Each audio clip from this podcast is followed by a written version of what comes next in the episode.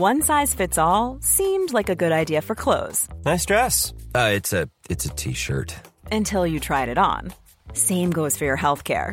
That's why United Healthcare offers a variety of flexible, budget friendly coverage for medical, vision, dental, and more. So, whether you're between jobs, coming off a parent's plan, or even missed open enrollment, you can find the plan that fits you best. Find out more about United Healthcare coverage at uh1.com. That's uh1.com. Eu sou Mário Persona e essas são as respostas que eu dei aos que me perguntaram sobre a Bíblia. Você escreveu perguntando se a luta de Jacó seria um exemplo de persistência para lutarmos pelos nossos sonhos, pelos nossos objetivos. Bem, na época da minha conversão, eu agarrei-me a uma Bíblia que eu ganhei um tempo antes. Era uma edição católica de capa verde que eu nem imaginava como deveria ser lida. Eu grifava tudo o que eu achava importante e hoje, quando eu abro essa Bíblia, eu vejo que tem páginas inteiras grifadas, ou seja, não faz nem sentido, porque estão todas as palavras iguais, todas grifadas. Eu também costumava abrir essa Bíblia a esmo, né? abria assim, olhava para o outro lado, fechava os olhos, abria de qualquer maneira e aí apontava um, um ponto na, na página com o dedo para ver se Deus queria que eu fizesse alguma coisa. O que Deus queria que eu fizesse, Ele ia me mostrar a que eu apontasse com o dedo.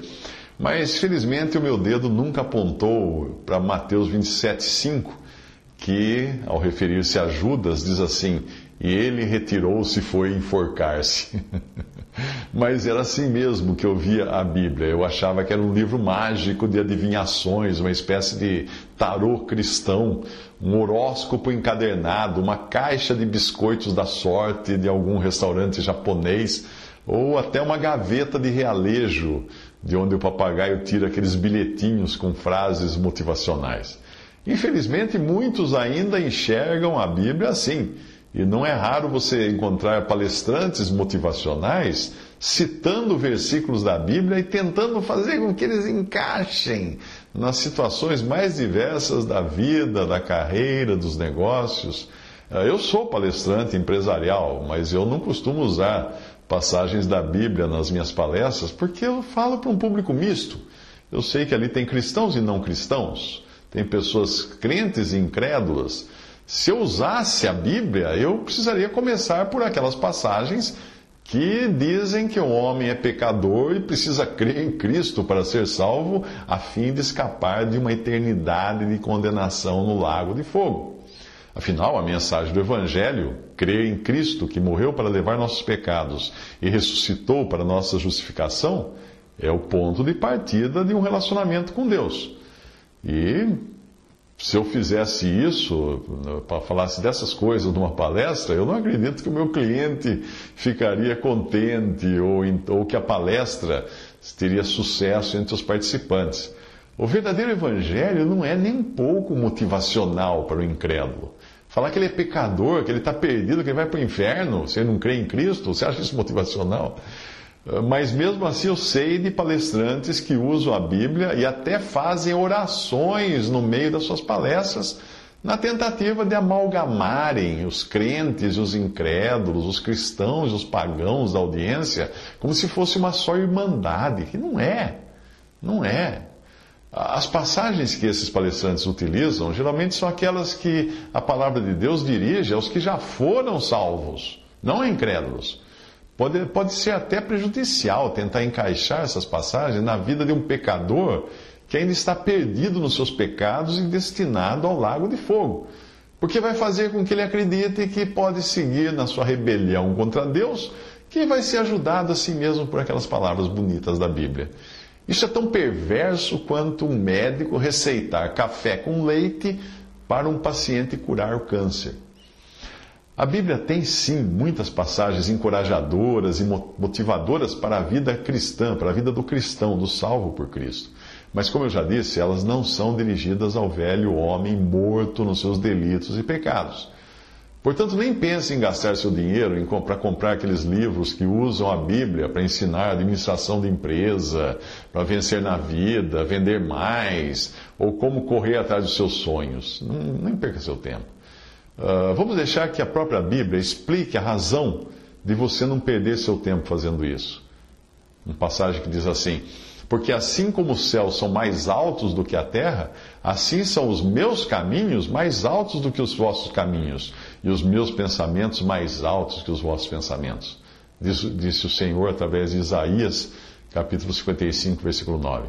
Se você acha que eu estou exagerando, saiba que alguém já me perguntou se a passagem de Filipenses 2,13 que diz que Deus é o que opera em vós tanto querer como efetuar, poderia ser usada por um homossexual para justificar o seu desejo de, de ter relações com, com, algum, com alguém do mesmo sexo.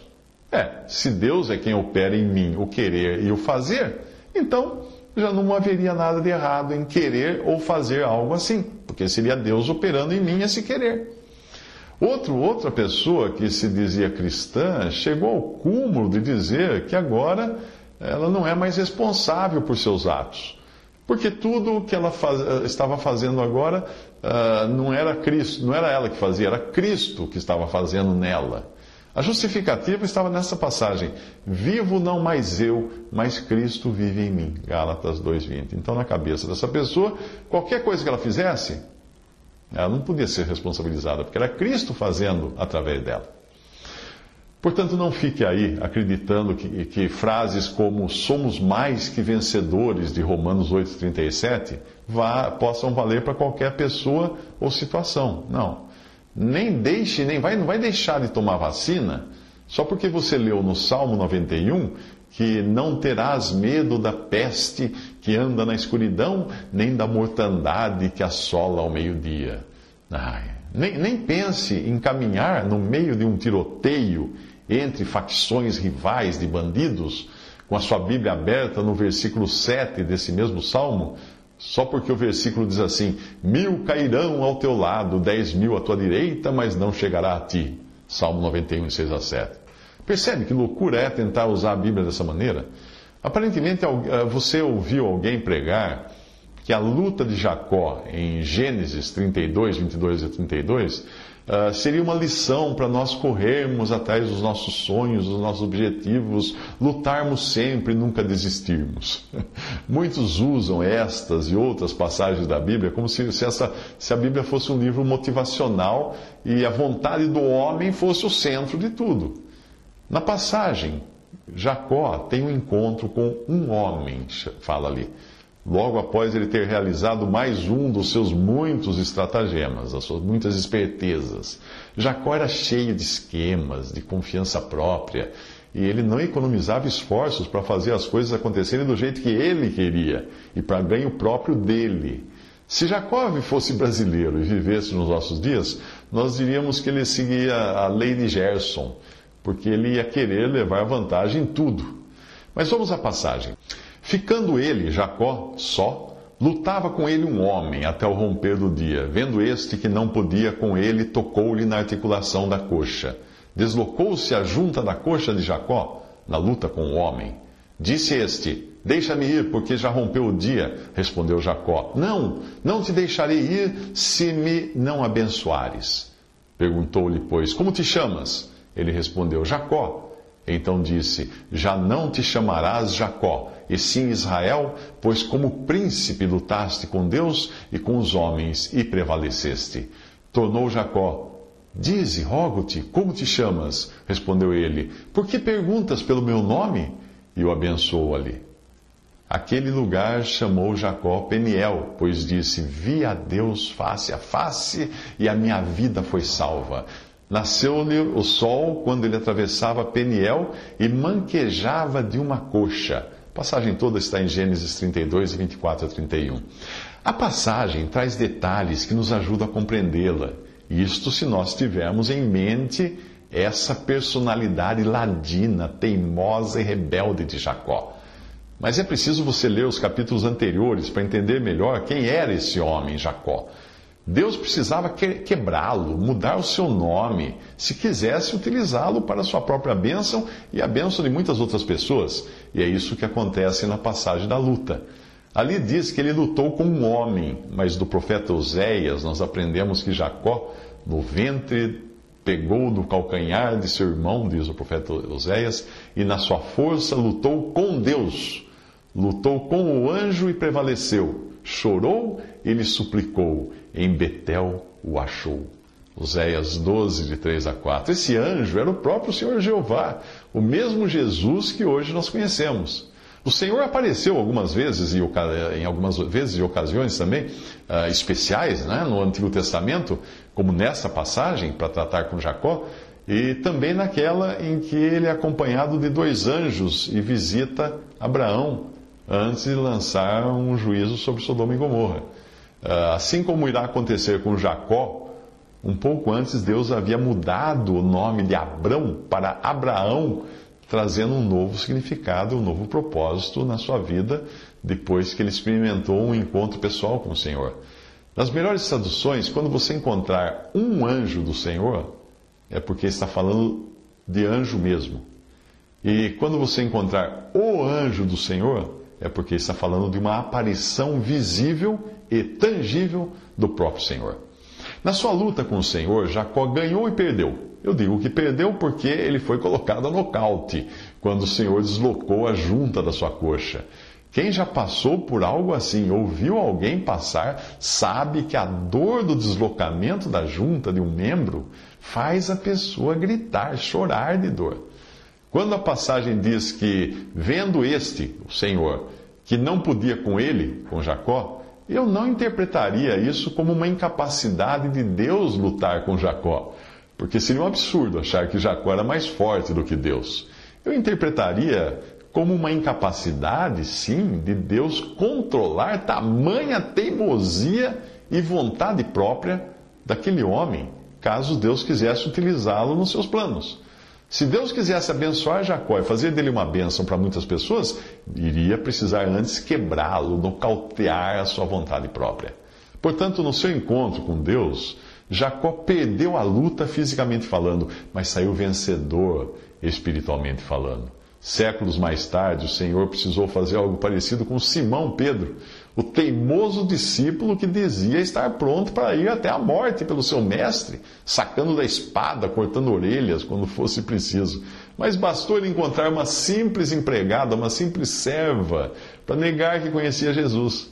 Depois foi a vez de Paulo aprender também, de maneira semelhante a Jacó, que precisaria mancar pelo resto da sua vida para não se gloriar da sua própria na sua própria capacidade e ser então um vaso útil nas mãos de Deus. Paulo escreveu o seguinte: Para que não me exaltasse pela excelência das revelações, foi-me dado um espinho na carne, a saber, um mensageiro de Satanás, para me esbofetear, a fim de não me exaltar acerca do qual três vezes orei ao Senhor para que, para que se desviasse de mim. E disse-me, e, uh, e disse-me ele, disse-me o Senhor, a minha graça te basta, porque o meu poder se aperfeiçoa na fraqueza. De boa vontade, pois, me gloriarei nas minhas fraquezas, para que em mim habite o poder de Cristo. Por isso sinto prazer nas fraquezas, nas injúrias, nas necessidades, nas perseguições, nas angústias, por amor de Cristo, porque quando estou fraco, então sou forte. 2 Coríntios 12, de 7 a 10. O nome Jacó pode significar tanto aquele que segura o calcanhar, essa seria literalmente o significado no hebraico, uh, que foi o que aconteceu no ventre da sua mãe, na luta com seu irmão gêmeo. E pode significar também suplantador, que é uma outra maneira de traduzir o nome hebraico. Mas pelo seu comportamento e pela sua personalidade, bem que lhe cabe uma outra interpretação que costuma ser dada ao seu nome, que é a de enganador, porque ele era isso mesmo, ele naturalmente era um enganador. Hoje ele seria chamado de salafrário, trapaceiro, vigarista, golpista, estelionatário, qualquer nome assim. Isso servia muito bem para Jacó antes do seu encontro com Deus. Por isso, Deus precisou dar a ele um novo nome, assim como fez com Abrão, que virou Abraão, Simão, que virou Pedro, Saulo, que virou Paulo. Jacó foi chamado por Deus de Israel, que significa Deus prevalece. Essa é a lição que nós aprendemos de Jacó na sua luta com o Senhor, e não aquela que tenta fazer dele um campeão de persistência na busca dos seus próprios sonhos e objetivos. Não. A menos que você tenha o seu caráter mudado você não será usado por Deus. Mas essa mudança pode ser tão dolorosa ou mais quanto o deslocamento de uma junta. Pessoas teimosas, obstinadas, presunçosas não servem nas mãos de Deus, não servem como instrumentos. Ou elas são quebradas ou são deixadas de lado. Felizmente para Jacó, Deus achou melhor quebrá-lo, literalmente deslocando a junta da sua coxa. A partir daquele dia, ele não seria campeão de nenhuma maratona. E nem mesmo o seu andar seria bonito de se ver, mas ele nunca se esqueceria de que Deus prevalece. Que Jacó sabia muito bem com quem tinha lutado, fica claro no que ele diz. Chamou Jacó o nome daquele lugar Peniel, porque dizia: Tenho visto a, tenho visto a Deus face a face e a minha alma foi salva. Gênesis 32, 30. Ainda que ele tenha saído chamuscado daquele encontro com o mesmo Deus que é fogo consumidor, de acordo com Hebreus 12, 29, Jacó descobriu também que Deus é amor, de acordo com 1 João 4, 8. E o desejo de Deus é, antes de tudo, salvar e não destruir. Por isso, Jesus é profetizado na sua primeira vinda como aquele que não esmagaria a cana quebrada e nem pisaria o morrão que fumega. A profecia original disso está em Isaías 42, 3, e ela foi dita 700 anos antes do, do seu cumprimento, que é mencionado no Evangelho de Mateus, capítulo 12, versículo 20. A própria impressão que Jacó tinha de Deus mudou, mudou. Algum tempo antes, se você volta umas páginas da sua Bíblia, ele tinha visto um, em sonho uma escada posta na terra cujo topo tocava nos céus. Gênesis 28, 12. E ele chegou a concluir, quando ele acordou, que na verdade o Senhor está neste lugar. Eu não sabia, e temeu e disse: Quão terrível é este lugar! Este não é outro lugar senão a casa de Deus, e esta é a porta dos céus. Gênesis 28, 16 a 17.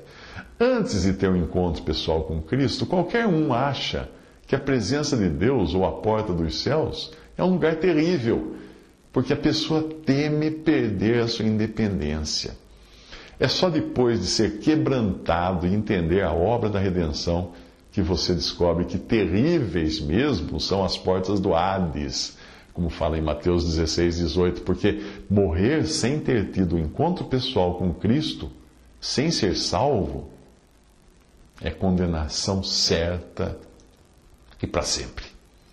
O episódio de Jacó lutando com Deus traz também mais algumas lições, tem muitas lições ali. Primeiro, que para lidar diretamente com o homem, Deus precisaria se fazer homem.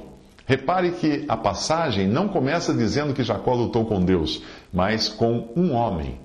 Segundo, como já foi dito, o primeiro pensamento de Deus para conosco é de bênção, não é de condenação. Terceiro, a nossa obsessão, obstinação e teimosia na busca pela, pela realização dos nossos sonhos por meio dos nossos próprios passos não leva a nada mas a bênção está em nos rendermos incondicionalmente a Cristo e sermos guiados por Ele, e sermos até quebrados por Ele. Quarto, que é só nos agarrando a Cristo que podemos ter dele a garantia de bênção. Jacó não quis largar, largar o Senhor, não. Ele, ele uh, o Senhor falou assim, uh, ele disse para o Senhor: Não te deixarei ir se não me abençoares, em Gênesis 32, 26. E é significativo esse diálogo, que, porque aconteceu quando já a alva subiu. Como fala o versículo anterior, versículo 25, e isso mostra que um novo dia raiava na vida de Jacó. E se alguém está em Cristo, é nova criação. Paulo nos lembra em 2 Coríntios 5,17. Agora sim, Deus podia falar de Jacó como efetivamente falou através do profeta Isaías, começando primeiro a falar do Cristo que viria, para então mostrar a nova posição em que Jacó se encontrava. Veja a passagem. Eis aqui o meu servo, falando agora de Cristo, a quem sustenho, o meu eleito, em quem, em quem se apraz a minha alma. Pus o meu espírito sobre ele, ele trará justiça aos gentios. Não clamará, não se exaltará, nem fará ouvir a sua voz na praça. A cana trilhada não quebrará, nem apagará o pavio que fumega. Com verdade trará justiça. E aí então o profeta Isaías segue falando da missão do Cristo. Abrir os olhos dos cegos para tirar da prisão os presos e do cárcere os que jazem em trevas. Isaías 42, 7. E no capítulo seguinte, no capítulo 43, ele traz essa maravilhosa declaração a respeito de Jacó, dizendo assim: Mas agora, assim diz o Senhor que te criou, ó Jacó, que te formou, ó Israel, não temas, porque eu te remi, chamei-te pelo teu nome, tu és meu. Quando passares pelas águas, estarei contigo, e quando pelos rios, eles não te submergirão. Quando passares pelo fogo, não te queimarás, nem a chama arderá em ti, porque eu sou o Senhor teu Deus, o Santo de Israel, o teu Salvador. Isaías 43, de 1 a 3.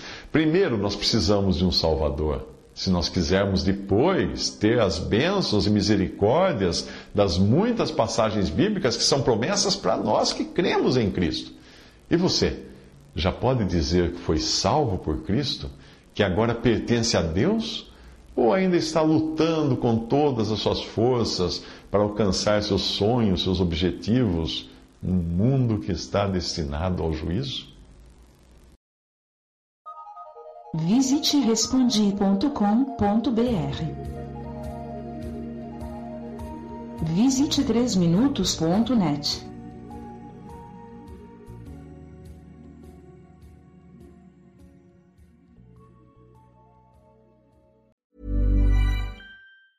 Even when we're on a budget, we still deserve nice things. Quince is a place to scoop up stunning high-end goods for 50 to 80% less than similar brands. They have buttery soft cashmere sweaters starting at $50, luxurious Italian leather bags, and so much more. Plus, Quince only works with factories that use safe, ethical, and responsible manufacturing. Get the high-end goods you'll love without the high price tag with Quince.